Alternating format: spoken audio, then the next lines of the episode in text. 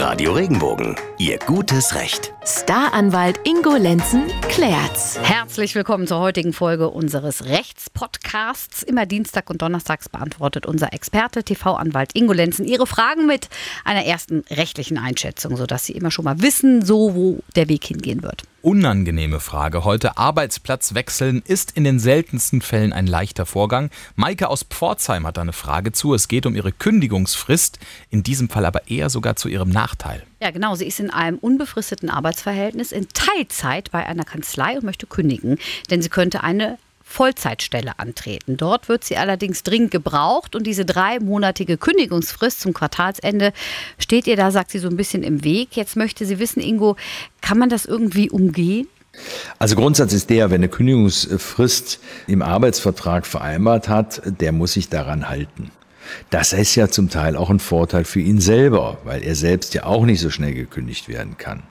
Es könnte eventuell, falls sie die Frist nicht einhält, ein Schadensersatzanspruch auf sie zukommen. Der Arbeitgeber könnte sagen, ich äh, muss jetzt hier meine anderen Mitarbeiter länger arbeiten lassen, da gibt es jetzt einen Überstundenzuschlag und den müsste die Maike dann bezahlen. Oder aber der muss sich schnell auf dem Arbeitsmarkt eine Alternativkraft besorgen, damit die Arbeit erledigt wird und die ist jetzt einfach teurer. Dann müsste die Maike hier die höheren Kosten übernehmen. Auf der anderen Seite, und das ist jetzt mein Tipp, äh, bringt es ja nichts, einen Mitarbeiter zu halten, der nicht mehr motiviert ist, weil er weg will. Also vielleicht noch ein persönliches Gespräch mit dem Chef führen, wie Ingo sagt. Wenn das nicht gerade so ein Prinzipienreiter ist, sollte da vielleicht was machbar sein mit der vorzeitigen Vertragsauflösung in beidseitigem Interesse.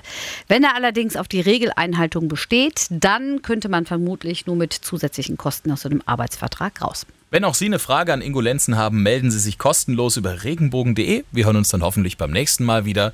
Bleiben Sie im Recht. Wenn dir der Podcast gefallen hat, bewerte ihn bitte auf iTunes und schreib vielleicht einen Kommentar. Das hilft uns sichtbarer zu sein und den Podcast bekannter zu machen. Dankeschön.